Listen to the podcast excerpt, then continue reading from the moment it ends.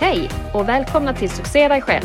Podden där vi träffar människor som är precis som du och jag, men som har drömt, vågat och vunnit. Varje historia är unik och inspirerar dig till att våga succé dig själv. Så häng med på vårt möte. Vad säger du Fille? Pia, nu kör vi!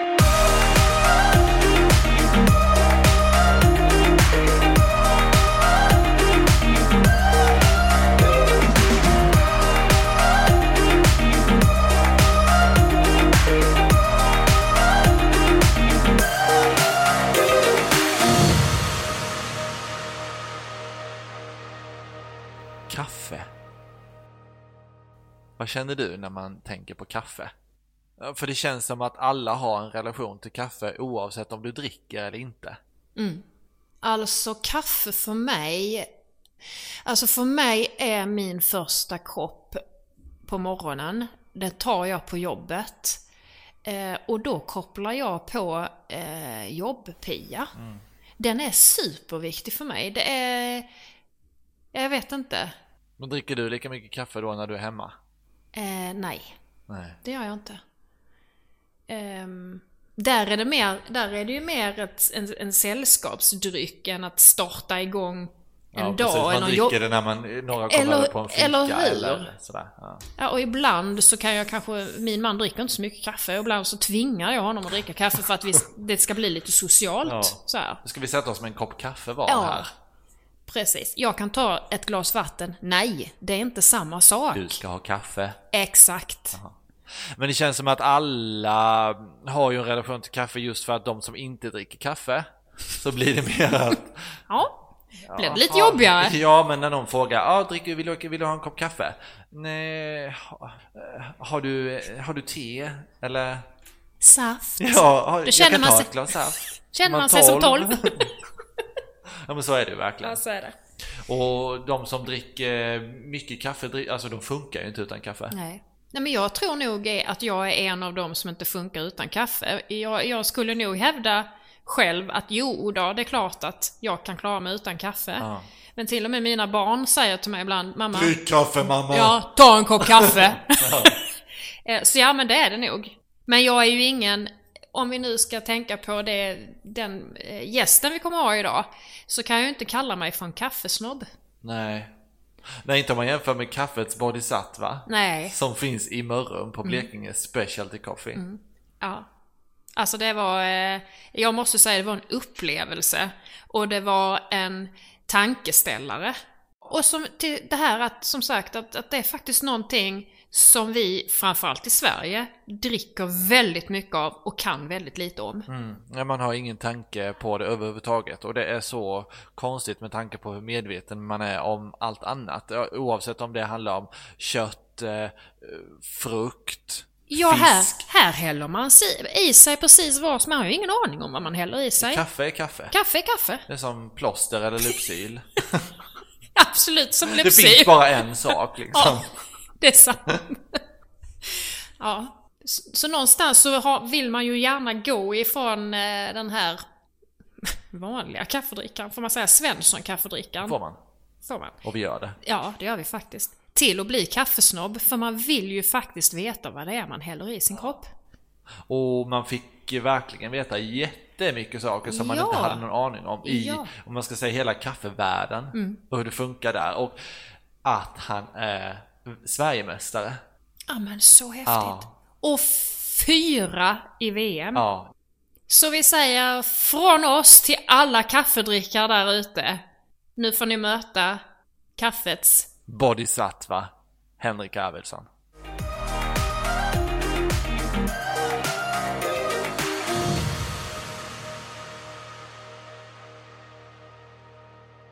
Vi sitter i, idag i Mörrum på Blekinge Specialty Coffee, ett eh, litet kafferosteri i Blekinge. Och vi har äran att få eh, intervjua en Sverigemästare. Så vi säger välkommen Henrik. Tack så mycket. Vi kan väl egentligen börja med varifrån kommer din stora passion för kaffe? Eh, första fröet såddes nog när jag var på en resa, rundresa i Ecuador i Sydamerika. Eh, så var vi på ett ekologiskt plantage där och då hade de lite kaffeplantor och så var det lite kaffefrukter på. Eh, jag hade aldrig sett kaffefrukter innan. Detta var ju början på 2000-talet. Tror det var 2003 eller något sånt där som jag var där. Och ehm, ja, men så jag tog en frukt. Även om den inte var mogen så tog jag den och stoppade i fickan och tog med mig liksom. Och eh, den, jag vet inte var jag har den nu, men den ligger säkert i någon låda någonstans. men där började liksom tanken på, just ja, det är kaffe, det växer på träd sådär liksom. Ja, just det. Så där såddes väl fröet eh, till, tror jag. Hade du tänkt på kaffe på något annat sätt tidigare än bara något som du dricker?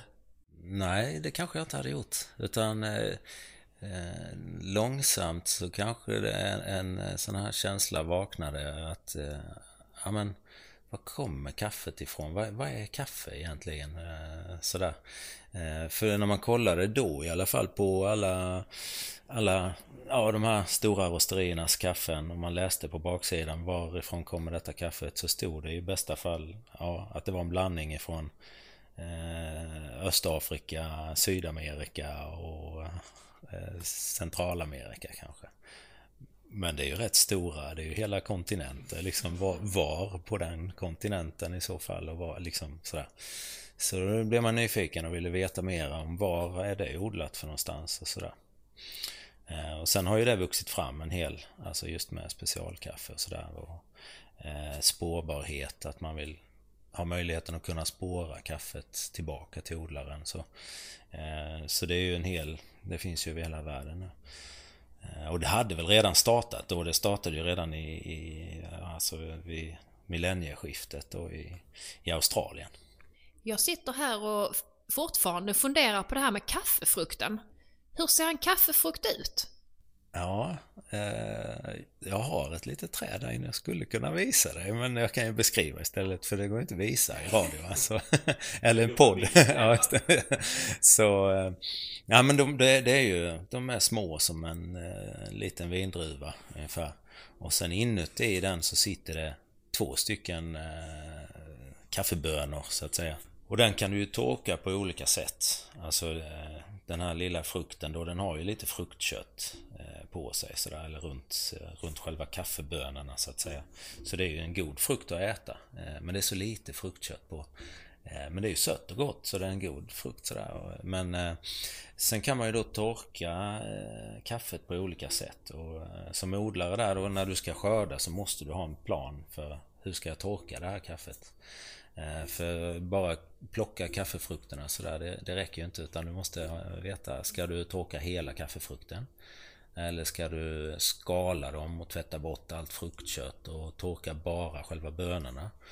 Eller ska du lämna lite fruktkött kvar? Kanske skala dem och lämna lite grann fruktkött kvar.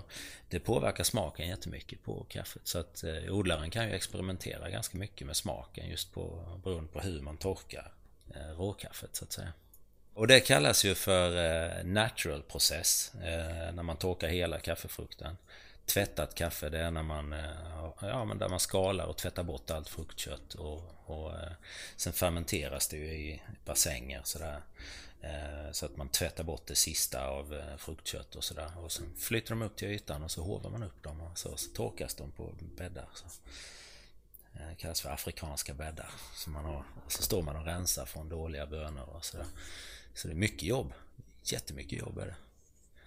När man är på en så här, ett kaffeplantage så får man väldigt respekt för själva kaffeodlaryrket om man säger så. Du måste ju i princip vara agronom för att eh, skapa ett riktigt bra kaffe. Nu kanske jag är helt fel ute, men visst har det varit mycket snack om att kaffe är väldigt besprutat? Eh, I vissa länder så, så är, det, är klimatet inte så lämpat för kaffeodling och där behöver man ofta bespruta eh, ganska mycket. Det här kaffet som ni eh, har fått smaka idag, det är från Etiopien. Och där är kaffe, det är ju, det är ju kaffets ursprungsland, så där är, är klimatet väldigt lämpat för kaffeodling. Så där i princip alla kaffen som odlas i Etiopien är ekologiska, men inte alla som... Alltså de är ekologiskt odlade, eller man säger så här, för att vara korrekt. De är odlade utan gifter. Eh, men inte alla som är ekologiskt certifierade då utan eh, det är bara vissa. Men detta är ekologiskt certifierat, detta som ni fick smaka idag. Ja. Och gott. Ja, vad kul, härligt. Om vi återgår till när du startade ditt företag. När visste du att passionen skulle bli till ditt jobb? Ja, jag tror inte jag har tänkt på det så, att det, för det, jag ser det inte som ett jobb. Utan det är väl... eh, Ja men visst, ibland kan det kännas som ett jobb men det är väldigt sällan. Det är ju det är ju när man måste in med kvartalsrapporter och sånt där, då är det jobb. Men annars när man eh, när jag jobbar med kaffe och sådär, visst eh, när det är stora beställningar och man måste rosta mycket av samma, då blir det ju eh, ibland en känsla av ett jobb sådär. Men eh, annars är det, jag bara, man bara gör det. Och när visste du då att det är det här du vill göra? Att du gick från ditt jobb du hade tidigare till att du visste att det här ska jag starta den här verksamheten och på detta sättet? Alltså, jag startade ju företaget 2012 och ehm, eh, då var det ju mest för eh, en känsla av att ja, men sommarloven när jag är ledig så bara, bara gå och drälla och inte göra något vettigt. Inte, inte tjäna några extra pengar eller bara slösa på pengar gjorde man ju. Så det var lite grann den känslan att ja, men jag vill göra någonting som kanske kan generera lite pengar. Så, eh, och så, så blev det kaffe och eh, ja men då var det aldrig tanken på att det skulle bli mitt jobb. Eh, utan då gjorde jag det mest eh, som en kul grej lite grann. Att, eh, och istället för att göra en eh, undersökning om finns det något intresse för ett kafferosteri i Blekinge så, där, så startade jag ett kafferosteri bara för att testa och det visade sig att det fanns ett stort intresse. Eh, så, så jag har mest bara kört på där. Sen så har det fått växa av sig själv lite grann. Och, um, sen var det ju där eh, 2000, jag vet inte om det var 2016 som jag släppte lärarjobbet helt och helt galen känsla. Mm. Att, att sätta sig i bilen och, och skriva, veta att man ska in och skriva på avskedsansökan. Ja. I dessa tider när det är så många arbetslösa så kändes det jättemärkligt. Och, men eh, nej. Då, då hade jag ju långsamt trappat ner på lärarjobbet. Det är ju en fördel med läraryrket att man kan göra det. Så, så att jag jobbade ju först jobbade jag 75% i ett par år och sen var det 50% och i slutet var det bara 25%. Så det var ju bara två förmiddagar i veckan. Liksom. Och, eh, men då kände jag där, då, då kom det till ett läge där jag, där jag kände att jag hann inte med lärarjobbet riktigt. Det som jag hade, det lilla jag hade där, det blev ju... Man jobbade två förmiddagar, det blev ju till två hela dagar. Eh, med rättningar och allting och förberedelser och sådär. Och sen då eh, företaget blev lidande. Men det stod liksom och stampade stilla bara sådär. Och, och familjen hade man inte med heller och sådär. Så det blev inget bra någonstans. Så då, då valde jag ändå att släppa lärarjobbet där. Så det... mm, Men när du, hade, när du satt där efteråt, när du hade skrivit på det där pappret och du då skulle flyga Mm, med rosteriet. ja. Alltså, är man, är man ändå inte lite nervös? Eller då kände du, nej, det är det här jag ska göra. Ja, min fru hade ju en fast tjänst. Så vi hade ju en, en inkomst i, i hushållet liksom. Som jag då fick luta mig, eller ja, luta mig lite åt så. Så att det, jag hade ju den tryggheten och, och sen... Eh, ja men jag har nog aldrig varit så att... Eh, jag har försökt att, att se till så att jag inte får en piska på mig. Att nu måste du sälja för minst 10 000 här eh, för att det ska gå runt den här månaden. Så vi köpte ju det här huset och eh, den här lokalen eh, äger jag själv så jag har ingen hyra. Så som jag berättade innan här att de de här, jag började ha öppet lördagar bara och, och eh, då satt jag här helt själv ibland. Och, eh, eh men jag hade ju ingen stress liksom. Om det kom en kund och, och köpte lite kaffe så var det ju en vinst direkt. Jag, jag behövde ju inte upp till en viss summa för att kunna betala hyran och sådär. Eh, så jag hade ingen stress och jag tog det ganska lugnt. Så det var ju ingen, eh, det var inte den känslan av att eh, jädrar nu måste jag sådär utan det var rätt lugnt. Eh, En lugn övergång så. Och vad hade du för kaffe i sortimentet då? Vad, det du vann med på SM? Vi är väldigt så nyfikna på det. ja, just det. Nej, då hade jag i början hade jag ju de första åren där hade jag egentligen bara ett kaffe. Eh, som jag körde med. Och jag hade två olika rostningar på det för, för att variera lite. Så. Men i takt med att man kom in i det mer och fick mer och mer kontakter så där så kunde jag hitta fler kaffen, fick lite tips och sådär och hittade andra kaffen och så. Och då när, när jag anmälde mig till SM, eh, det var ju 2017, då hade jag ju hållit på i fem år. Eh, då, då var det lite grann med känslan av att ja, men nu har jag hållit på här i fem år och, och, och röstat på vinna. min... Ja, nej precis. nej, men, men, men eh, på min kammare liksom helt så här, och så, så vet man, har man ingen aning om, är jag bra på det här eller liksom jag kanske inte alls bra eller så. Man visste ju inte riktigt så. Så jag tänkte, ja men jag vill testa och mäta mina kunskaper mot andra rostare. Och sen också för att lära känna lite andra rostare så nätverka lite grann så. Och eh, ja, så gick jag och vann. Ja. Hur går det till? Ja, och, och, och där kommer jag till svaret då på frågan därför att eh, alltså jag, man, man, när man tävlar i kafferostning så har man inga, inga egna kaffen med sig utan då är det alla får samma kaffen att tävla med. Så det är ah. eh, egentligen fem olika kaffen då. Fyra som är eh, tävlingskaffen och ett kaffe som är träningskaffe då.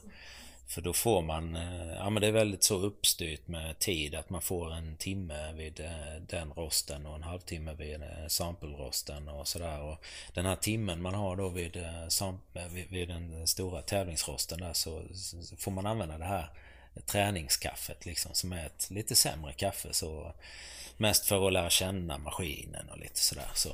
Sen de andra då fyra är ju tävlingskaffen och där ett av dem ska man göra en single origin av och den, de tre andra ska man göra en blend av. Men det är, inga, det, det är oftast inga spektakulära kaffen som är med i tävlingar så för att, eh, jag menar, är det många tävlanden så går det åt väldigt mycket kaffe.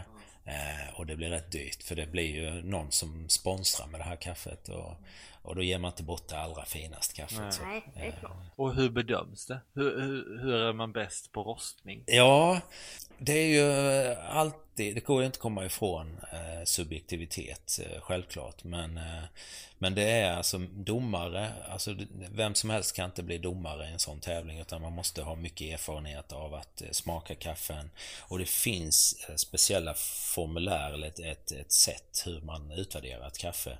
Eh, där, man, eh, där man utvärderar både doft eh, och alltså doft när kaffet är torrt och doft när kaffet är, har fått vatten liksom, att det blir fuktat så. Och sen är det arom, eh, syrlighet, sötma, fyllighet eh, och, och ja, men tio olika grejer sådär. Och så kan man, sätter man då från 0 till 10 poäng på varje del. Och eh, det, det är 10 olika delar så man kan få max 100 då på ett poäng. Eller på ett kaffe. Eh, och eh, ja, över 80 poäng så kallas det för specialkaffe då. Och, och, och där vann. ja, ja, precis. Och, men jag tror inte jag hade så många poäng faktiskt på, på, på mina kaffen där. För det är Alltså i och med att man... Det, det är första gången man rostar kaffet där Man är ju helt obekant med kaffet. Så, så när man då ska tävla så får man bara lite grann av, man få 100 gram av varje kaffe som man rostar i en liten rost. Mm. Sen ska man göra en planering, får man provsmaka de kaffena. Och eh, sen ska man göra en planering för hur man ska rosta det i den stora rosten. Och man får bara träna på det där träningskaffet i den stora rosten.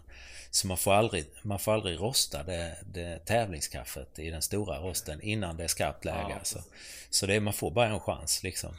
Och det är ju det som gör det lite spännande då för det är ju Alltså det är väldigt lätt att misslyckas om man är lite nervös eller man darrar lite eller man är alltså sådär eh, Så eh, Men det är en tävlingsform som passar mig väldigt bra för att eh, det är, eh, alltså du kan aldrig, du ser inte de andra. Alltså i en löptävling, 100 meter, då ser du ju direkt om du leder eller om du mm. ligger efter. Om du ligger sist, bara, ah, då är det ju jättetrist. Ja. Men här ser du ju inte var du ligger. Utan det, man gör sitt bästa och sen lämnar man in och sen är det bara att hoppas att ja, eh, det blir bra. Ja, lite så. och hoppas att det gick bra liksom. Ja. Och det gjorde det? Ja. I SM där så gjorde det det. Men jag var nog, alltså som jag förstod det så var jag inte bäst på någon enskild del utan jag var jämnt bra på överallt, över hela liksom. Vilket gjorde att, att jag vann där. Och hur kändes det? Ja, det var ju helt galet ju. Alltså, vi, vi var ju eh, fem stycken uppe på scenen där och, och eh, ja, men de delade ut till femte pris och fjärde pris och tredje och så liksom tredje priset gick till någon annan också. Och så var det bara jag och en till. Ja, och sen liksom var det någon annan som fick andra priset så bara, ja men då måste det vara. Så det var, ja, det var, det var väldigt, eh, väldigt härlig känsla.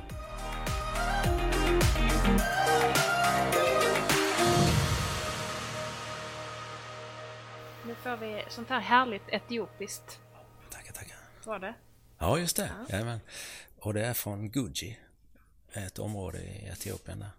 Som är känt för att vara fint kaffe därifrån. Eller bra. Väldigt bra specialkaffe därifrån. Och sen brygger man i en Chemex. Mm, eh, det kan man göra. Det brukar bli trevligt. Och ni märker nu när det svalnar av lite grann att Ja, det var en det annan... mer, Ja, det var det. det blir mer smak. Så därför så, eh, jag brukar alltid hälla upp, inte en full kopp utan en halv kopp och låta det svalna av. För det, det smakar bättre när det är kallt. Eller när det, när det är ljummet liksom, då är det som allra bäst. Sen får det gärna bli helt kallt. Det gör ingenting, för det, blir, det är gott ändå. Och det är till och med gott dagen efter om man låter det stå. Man kan ställa det i kylen och så kan man ta det dagen efter så är det Det är gott. ju bra, annars är ju inte kaffe jättegott. Nej, Så nej, nej. nej. mikrat Men det har ju med kvaliteten att göra. När det är riktigt bra kvalitet så smakar det bra. Hela vägen liksom. Ja. Alltså jag dricker ju alltid kaffe med mjölk. Men grejen är, det här, det här skulle man inte kunna ha mjölk i. Nej, det, det Får många. man dricka kaffe med mjölk? Eh, kaffe? ja, det får man. Men man kan, jag, jag skulle säga att det finns kaffen som lämpar sig för att blanda med mjölk och kaffen som inte gör det. Många av de här specialkaffena är ju mikrolott. Vilket innebär att de, eh, de kommer inte bara från en odlare utan de är från en åker och en odlare. Eh, Och en åker och en odlare har ju då fått samma mängd solljus, samma mängd regn, så alla kaffefrukterna har då utvecklat en väldigt lik smak. Vilket gör att eh, ja, men just den, det smakinnehållet blir lite polariserat i smaken. Eh, så att det blir väldigt tydligt. Eh, så fort du börjar blanda med en annan lott någon annanstans, på en annan höjd, en annan sluttning, så jämnas de smakerna ut så att man, man eh, jag kan inte uppleva dem på samma sätt. Så därför så är det ju, alltså det finns en tanke bakom smaken. Den här, det är som till exempel det här kenyanska som jag har, så finns det lite svarta vinbärsinslag. Väldigt tydliga svarta vinbärsinslag. Alla känner det liksom. Det bara, oh, just det, wow, säger de när de smakar det och doftar på det och sådär. Och häller du mjölk i det då så puff, så är allt arbetet hela vägen bak till odlaren där liksom. Och jag som har stått och bryggt och rostat det för det första och sen då bryggt det med, med kunskap och sådär. Och så... Får man lite dåligt samvete? Du brukar Men- inte dricka men andra sidan- kaffe å andra sidan. Men då, då eh, Nej men då finns, då har jag ju andra kaffen då som kommer som är ekologiska, som är från kooperativ. Där det är många odlare som går samman och blandar sina kaffen. Och det är det man är van vid i allmänhet. Alltså det, det är blandningar. Eh, Det är sällan mikrolott. Alltså om, om du inte vet att du har druckit mikrolott så har du förmodligen aldrig gjort det. Och nu har jag suttit här och tittat på den här fina trofén i hörnan. Ja, just det. Att det kom fyra ja, i världen. Ja, just det. Det stämmer. Eh, Berätta. Hur anmäler man sig? Hur förbereder man sig? Hur Ja, funkar ja, det? precis. Ja, det är ju det är en lång historia där. Men eh, alltså, som sagt där när jag, när jag då vann SM, då blir man ju kvalificerad till VM. Så man, eh, när man vinner en nationell tävling i kaffe så, så får man representera landet då i VM. Och eh, det var ju en helt eh, sjuk känsla liksom. Jag ska representera Sverige och det var i Kina som Ja. VM skulle gå. Eh, aldrig varit i Kina liksom. Eh, och eh, först så, alltså de, de allra flesta har ju en coach. Eh, alltså någon som, eh, som man kan bolla eh, som ett bollplank. Och jag hade ju ingen coach. Jag hade ju ingen, inte ens någon anställd som jag kunde få hjälp av att diskutera. Så, Visste du att, du att de hade en coach? Eller du kom ner där och bara, Ja, de ja. har en coach? Jo, jo Ja, det alltså de flesta, ja, ja, de flesta. Och jag menar, jag visste... Skulle jag tagit med mig? ja, precis. Ja. Nej, men jag hade ju jag hade min familj med mig. Så jag, jag anmälde min fru som, som coach. coach. Ja, det Ja, var... precis. Så hon fick ju en sån här badge med så hon kunde gå in och ut eh, på den här mäss, eh, i mässhallarna där. Så att, eh, men hon, hon kan ju inte så mycket om kaffe så hon, hon hjälpte ju inte mig så med någonting. Mer än lite praktiskt med mat och sånt i och för sig. Så det var ju jättebra att man fick lite sån hjälp. Men nej, men i alla fall. Jag hade ju tio månader på mig. Detta, alltså SM-vinsten var i februari och detta skulle, VM skulle vara i december. Så jag hade rätt gott om tid så jag kände mig inte stressad. Men ändå lite så nervös. Hur ska jag, hur ska jag göra här? Jag, alltså just nu så har ju, är ju inte mina kunskaper på internationell nivå. Så jag, jag vann SM här och, och eh, kände väl att jag måste nog jag måste nog bli bättre om jag ska göra bra ifrån mig i VM. Eh, så ehm, jag eh, var i Köpenhamn och på ett ställe som heter Coffee Mind och eh, gick alla deras kurser. Jag hade grundkursen i rostning sedan tidigare. Men jag gick eh, det som kallas för intermediate och professional där. Och sen gick jag även ett par kurser i sensorik. Vilket är viktigt när man håller på med kaffe också då. För det är ju som, alltså när jag ska ta fram ett kaffe så, så behöver jag ju kunna känna vad är det för smakinnehåll här. Eh, som i det här kaffet till exempel tycker jag det finns lite aprikosinslag, lite sån sötma, fruktighet. Så. Eh, så, så, sånt där, det är ju som att eh, smaka med förbundna ögon när du smakar någon frukt eller någonting. Så, man känner igen det men man vet inte vad det är. Det är sensorik, så det gick jag lite sådana kurser också. Och, och sen hade jag en kille en väldigt duktig rostare som, som var här i rosteriet och tränade mig i två dagar. Eh, svindyrt. så helt sjuka pengar. Men det var ändå, jag kände att nej, jag måste... Eh, jag ville förbereda mig riktigt väl. Så.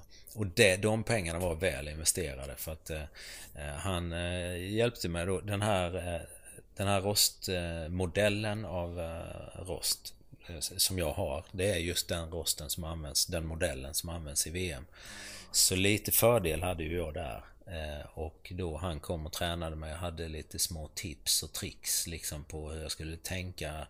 Ja men när man startar rostningen, viktigt att eh, och, och kolla så att det kommer igång och hur man ska klicka och hur, eh, ja, för att det ska bli kanske få en poäng till eller sådär.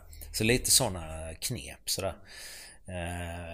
Och ja men lite allmänt så om tävlingen och, och sådär. Så att efter de två dagarna där så så kände jag att, ja men jädrar det här. Jag, visste, jag hade en plan liksom vad jag behövde träna på mera och sådär. Så jag tränade och eftersom jag hade rosten här så kunde jag ju träna på denna jättemycket just och förbereda mig väldigt väl. Så att när jag åkte till Kina så var det ju en helt sjuk känsla av att jädrar det här är inte omöjligt alltså. Så det var ju en väldigt märklig känsla att komma från, från lilla Mörrum till Guangzhou i, i södra Kina. Eh, som är, jag tror det är 18 miljoner eller någonting så här gigantisk stad. Eh, och jag menar jag kom dit ensam då ju. Jag hade familjen med mig men de eh, var ju inte med liksom inne när, när det var tävling och så utan jag var ju själv. Många andra kom ju med ett helt team. Australiensaren till exempel, de var åtta i hans team. Så de var ju nio stycken som liksom ett helt lag och snackade. Och, och när, så fort han gjorde någonting i tävlingen så stod ju de stod det ju säkert fyra, fem stycken runt omkring och antecknade och, och skrev upp och sen hade de möte efteråt och diskuterade hur han kunde förbättra sig och sådär. Och jag gick omkring där helt själv och du vet så. och här så. kommer lilla jag. Ja, precis. Men eh, ja, jag har förstått det i efterhand att ja, men man behöver inte ha det. För det, det är nästan bara störande. Att ehm, ja, men det, är inte, det är inte bara bra att ha massa åsikter och massa folk som tycker en massa, utan det, det kan vara fördel att bara att gå in i slut. egen Ja, precis. Liksom. Ja. Och, och, lite så var det för mig för att jag Eh, alltså jag, jag, känner ju igen, eh, när jag, det låter ju löjligt, inga, inga övriga jämförelser för det här handlar ju bara om kaffe liksom. Men, men eh, på Mästarnas Mästare på TV, de berättar ju ofta om hur de, för, hur, hur de förbereder sig inför viktiga tävlingar och sådär. Och jag känner igen mycket av det för jag var så jättenervös. uh, och, och, men, men jag visste ju att jag var väl förberedd och så. Och jag, jag liksom, men men de, de här två dygnen innan den, den, stora rostningen, om man säger så, den viktigaste rostningen där, så låg ju jag eh, sömnlös hela nätterna och gick igenom mentalt varenda liten rörelse jag skulle göra. Eh, så att när jag, när jag gick upp och verkligen körde det så hade jag ju gjort det flera gånger innan. Eh, rent mentalt så, så att jag var, jag var riktigt förberedd. Det måste jag säga. Jag hade inte kunnat förbereda mig mer. Eh, så att känslan där när, när man stod där då det, det var dags för mig att, att rosta.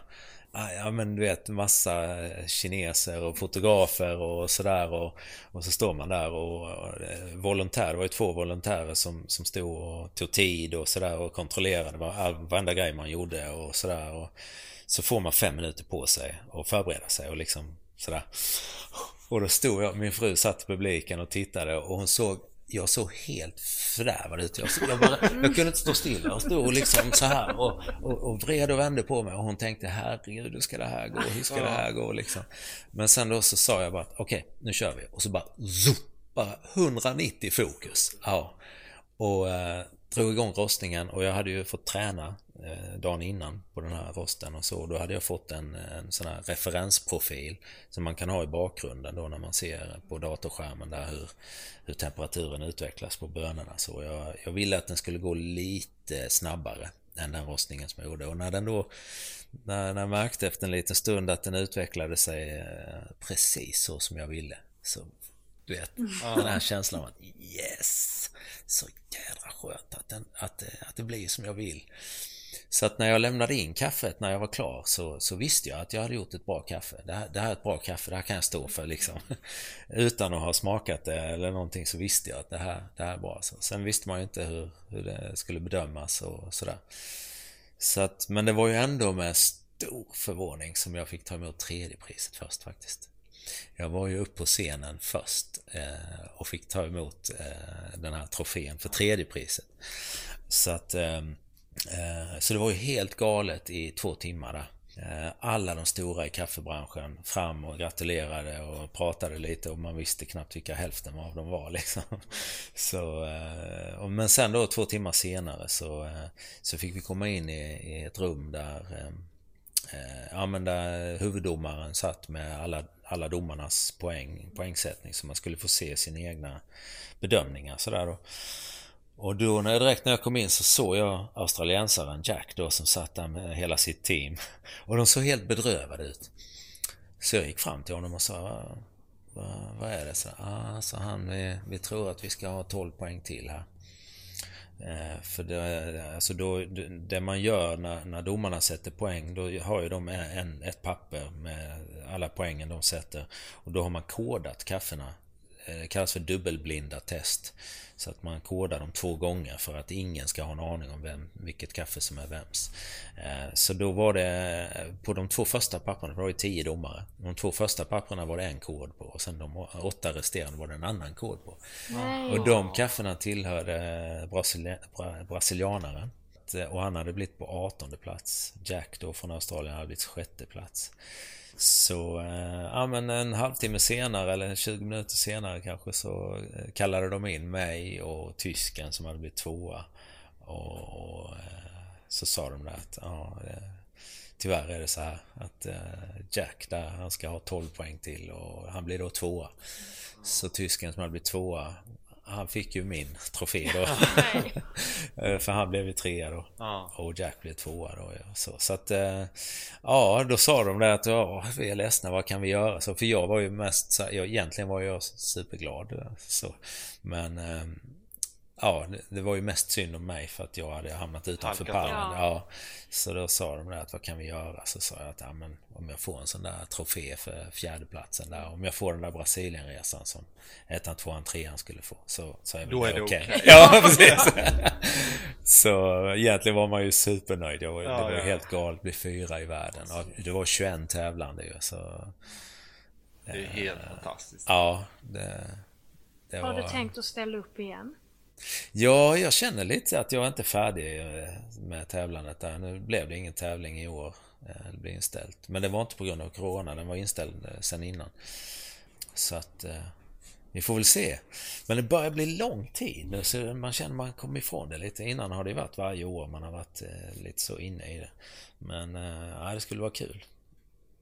Och det är ju inte, alltså när jag ställer upp och tävlar så, så är det ju inte bara för att vinna. Det, visst, det är superkul och man vill vinna självklart. Man gör ju allt för att vinna förstås. Men, men det, det som är behållningen är ju ofta nätverkande. Att man, alltså snackar med alla de andra rostarna och all, alla människor man träffar och så. Det är en härlig miljö att vara i. Så.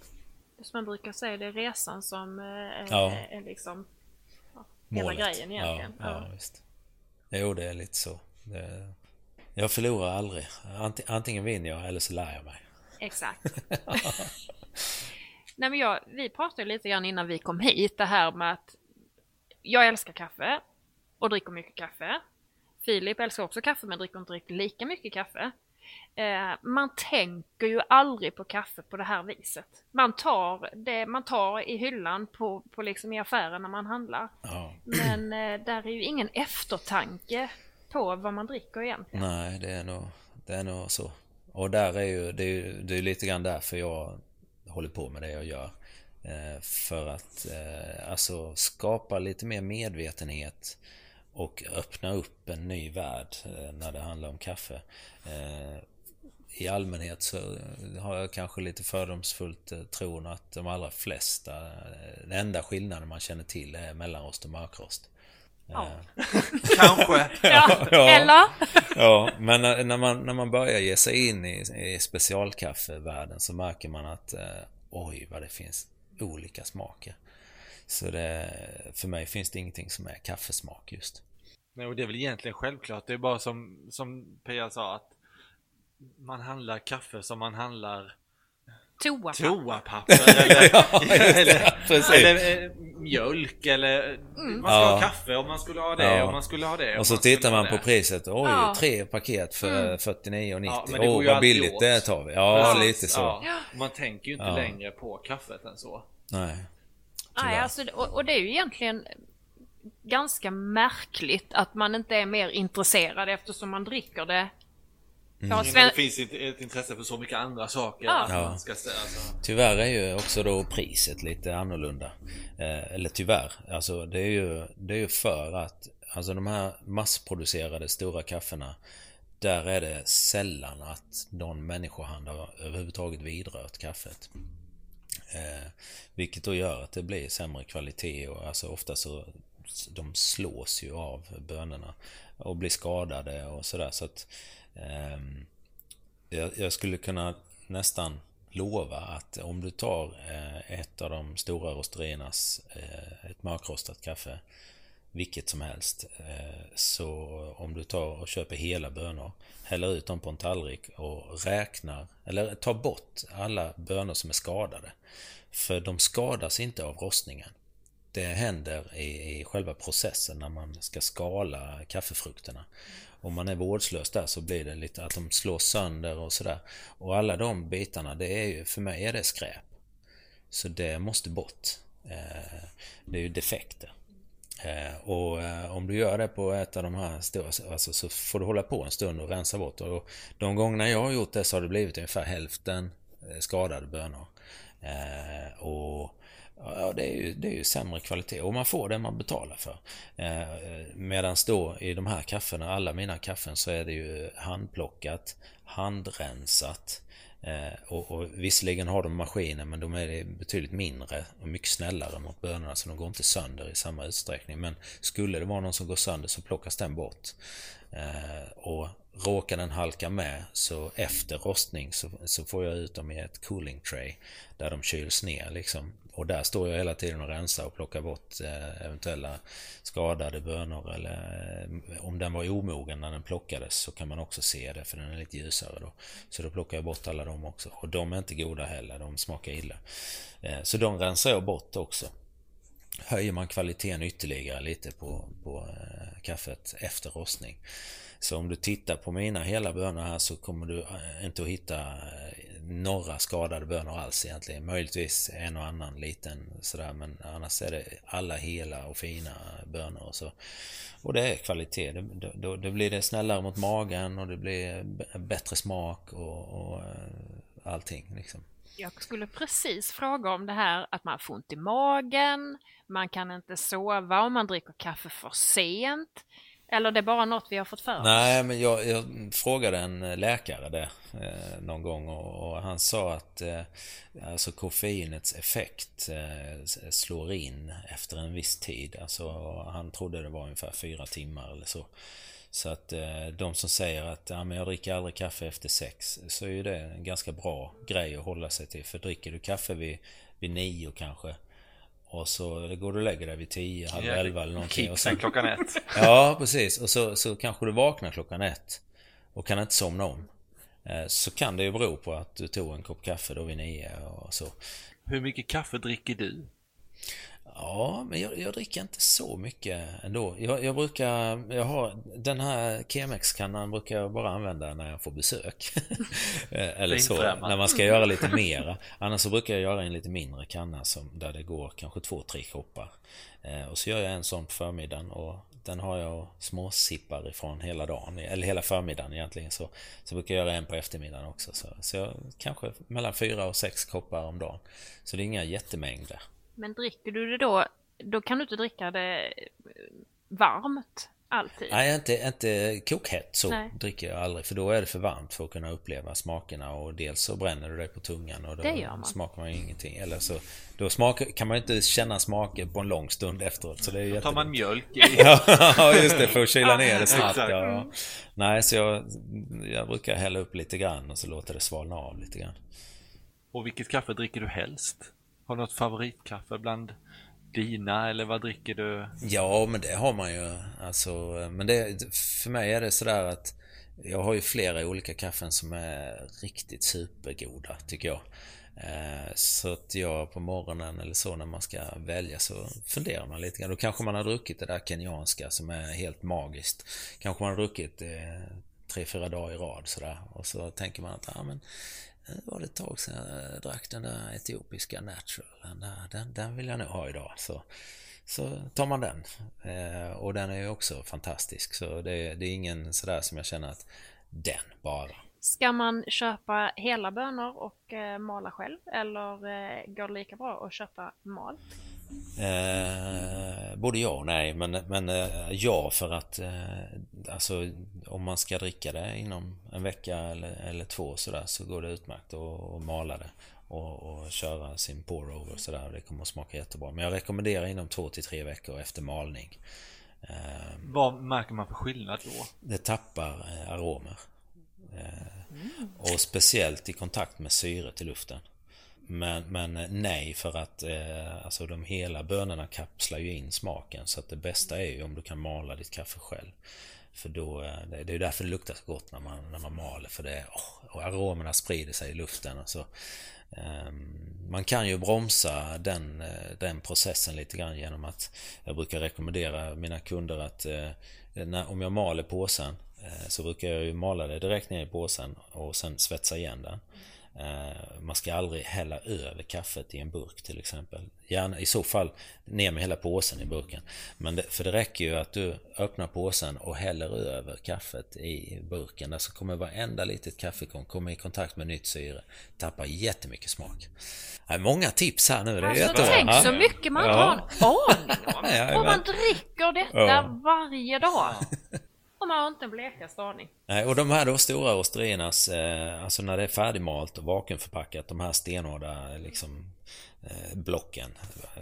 Eh, då, då har ju de eh, rostat det och malt det och sen eh, paketerat det direkt och sugit ut all luften och sådär. Så att men, men de blir det, alltså kaffet, eller vad ska man säga, aromerna Eh, släpps ju ändå ifrån lite grann ifrån kaffet. Fast det kapslas ju in i det här vakuumförpackade så att när du öppnar det paketet så doftar det ju fantastiskt. Men det, det, smakerna, det tappar ju smak mycket snabbare. Här sätter jag två till tre veckor men ett sånt paket eh, skulle jag nog sätta mindre än en vecka.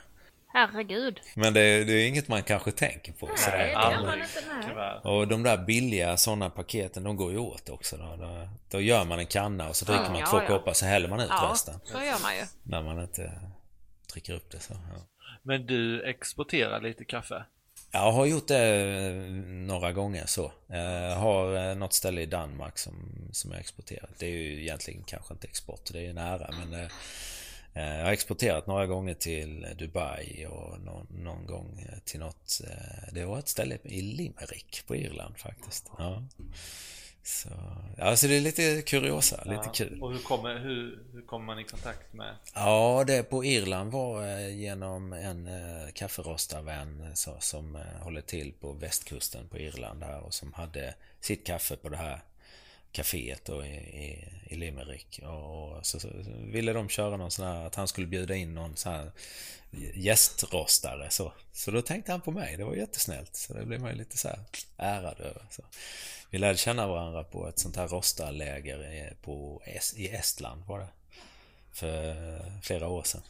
Så lite sådana har man varit på också eh, tidigt. Så, så det, var, det, har varit, eh, ja, det har ju också varit fantastiska eh, upplevelser. Att, så första gången man var på Roaster Camp det var första gången de anordnade ett sånt roaster camp. Då var vi typ 100 olika kafferostar från hela Europa. Och ingen hade varit på något sånt innan så det var, en, det var en helt magisk miljö att vara i. För det man såg, ni ser ju i mina ögon hur det lyser, eller hur? Ja. Och, och, bara möta hundra andra, där det bara, man ser det bara lyser i allas ögon. Man bara, wow!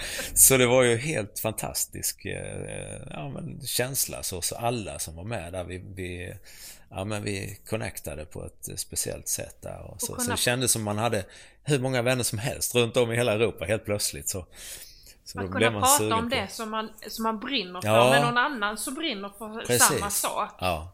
Det måste ju vara Man snackar skitigt. samma språk helt plötsligt. Mm. Man hittar en själv. Vad gör man på ett roaster camp? Ja, där, det var ju många olika grejer för det var ju lite föreläsningar som man kunde anmäla sig till och sen var det lite så här, eh, workshops där man fick träna på, alltså rosta på olika rostar eh, olika sorters, alltså olika modeller och sådär. Så fick vi lite olika uppgifter i grupperna att vi skulle rosta på ett visst sätt och sådär. Så, så provsmakar man det och, och ser hur det blev, om det blev någon skillnad och lite sådär. Så det var sådana grejer som vi gjorde. Och sen går man ut på kvällarna och, och tar en öl och sitter och ljuger tillsammans. Så, ja, supertrevligt. alltså, nej som sagt, det här med, med att lära sig dricka finkaffe som jag kallar det för. Mm. Så. Eh, och kaféer som inte har finkaffe. Det var ju så här som, som vi eh, upptäckte dig. Ja. Att eh, det var en eh, som öppnade ett café ja, med eh, specialkaffe, ja, finkaffe. Ja. Och så började vi prata. Ja men det har den, nej men det... Det finns här imorgon. Ja. ja just det, ja precis. nej men eh, det är ju ganska häftigt. Och så då tänk nu när man sitter här, då finns det roaster camps. Ja. med många. Ja. Ja, och det, jag menar de, jag har ju kontakter nu i, jag menar, ja men som jag sa Irland, Tyskland, Frankrike, Italien, eh, Portugal, Spanien och alltså överallt, alla, i princip alla, och även eh, öststaterna så. Eh, nere på Balkan och så. Så jag menar, kommer jag till något ställe så kan jag alltid hitta någon vän. Ja. Så det är lite trevligt. Och efter VM där så har man ju även i eh, USA, Kina, Japan, Australien och överallt så som folk som man känner. Så det älskar ju jag, den grejen att helt plötsligt så blir det globalt.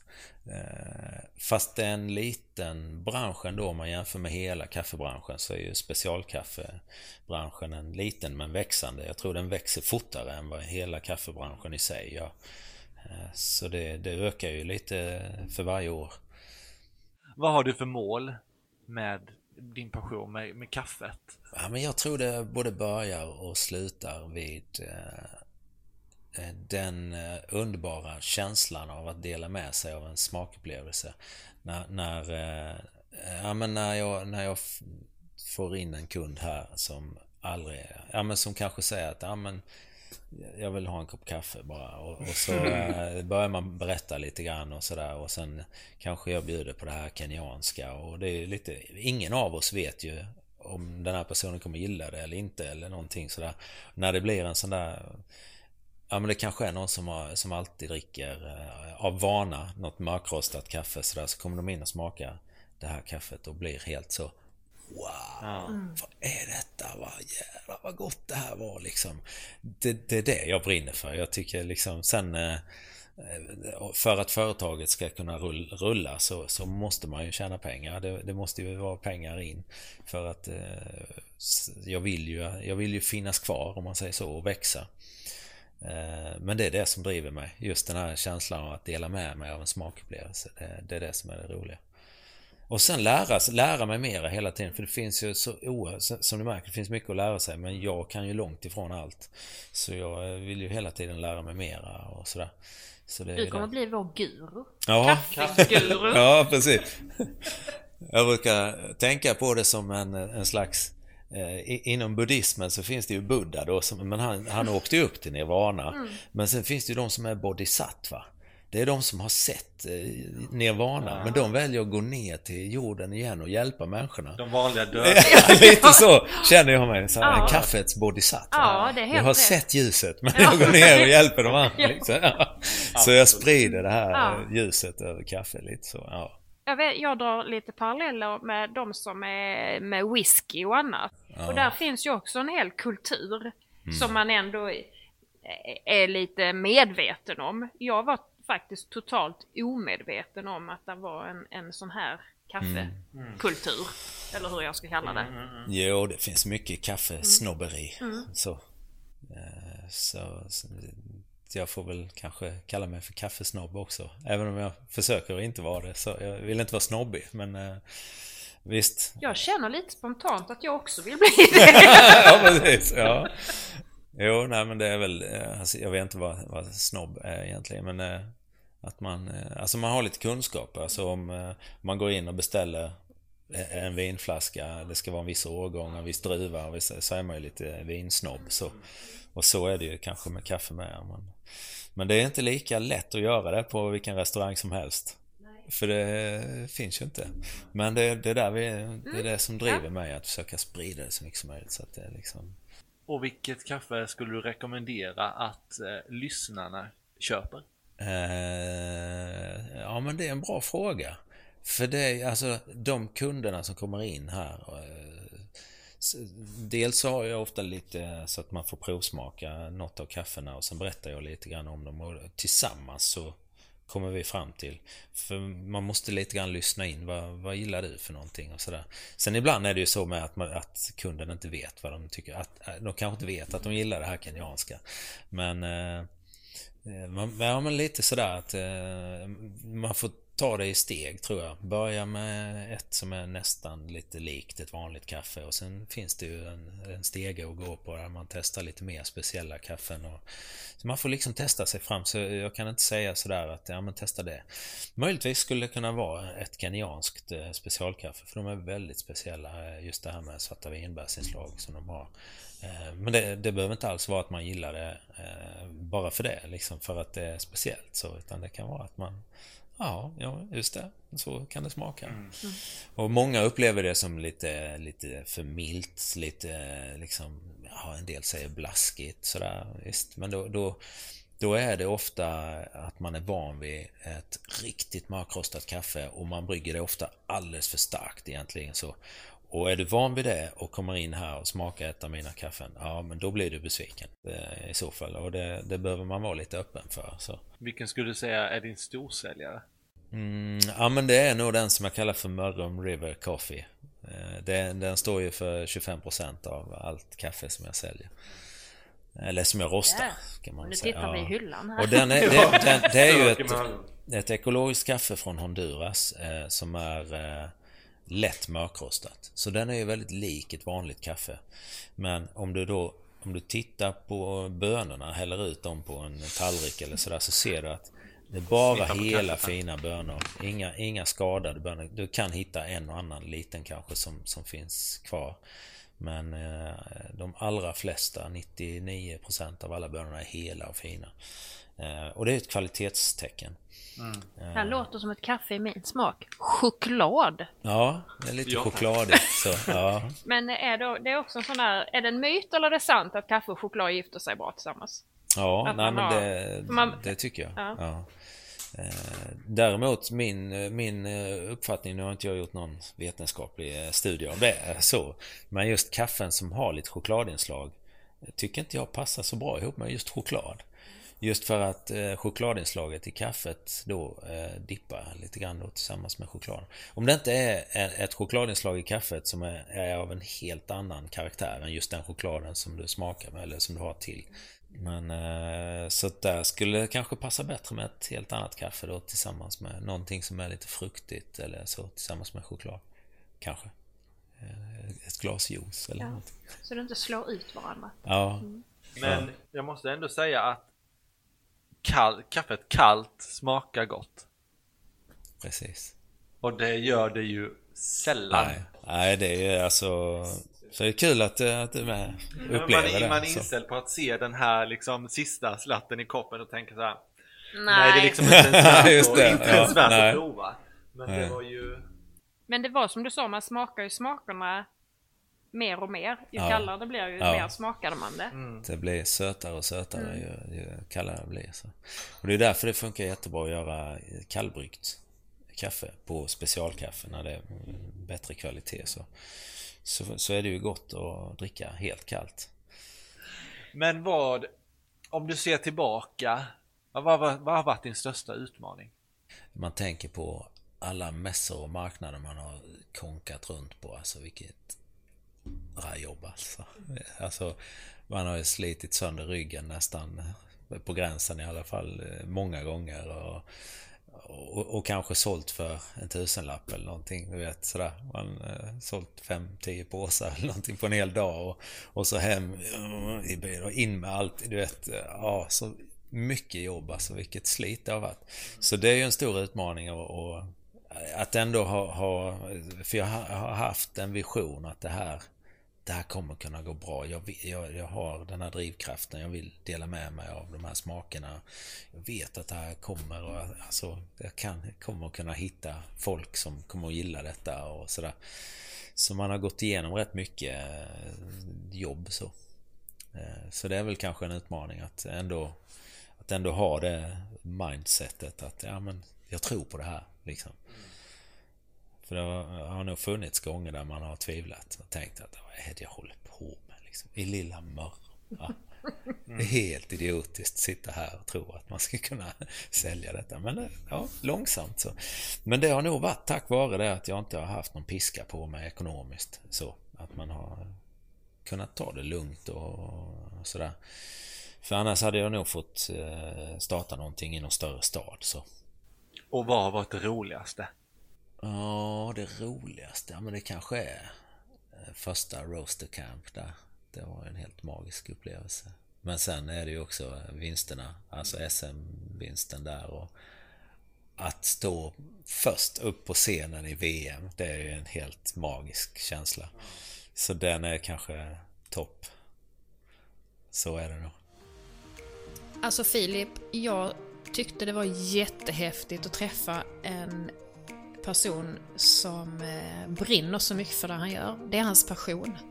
Ja, och det såg man i ögonen hela tiden när han pratade att det lös om honom och det lös i hans ögon av Verkligen. vilja och passion att få ut det, att berätta det, att, att göra det. Och tänk att man kan gå, man kan vinna SM och man kan bli fyra i VM.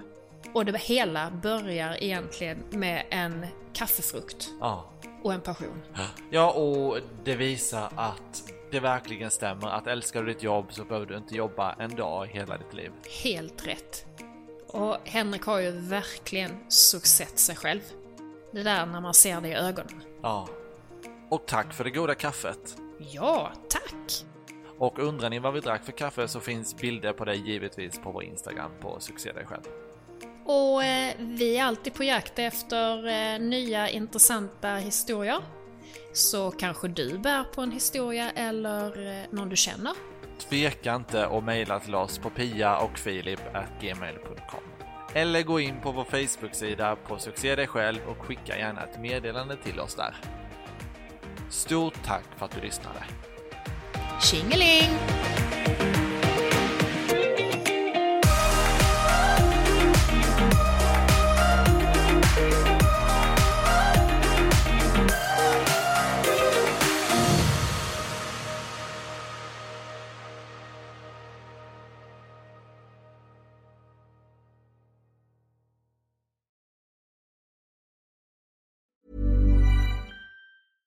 Have you ever Googled your own name? Prepare for a shock because your personal info, including addresses and phone numbers, is all out there.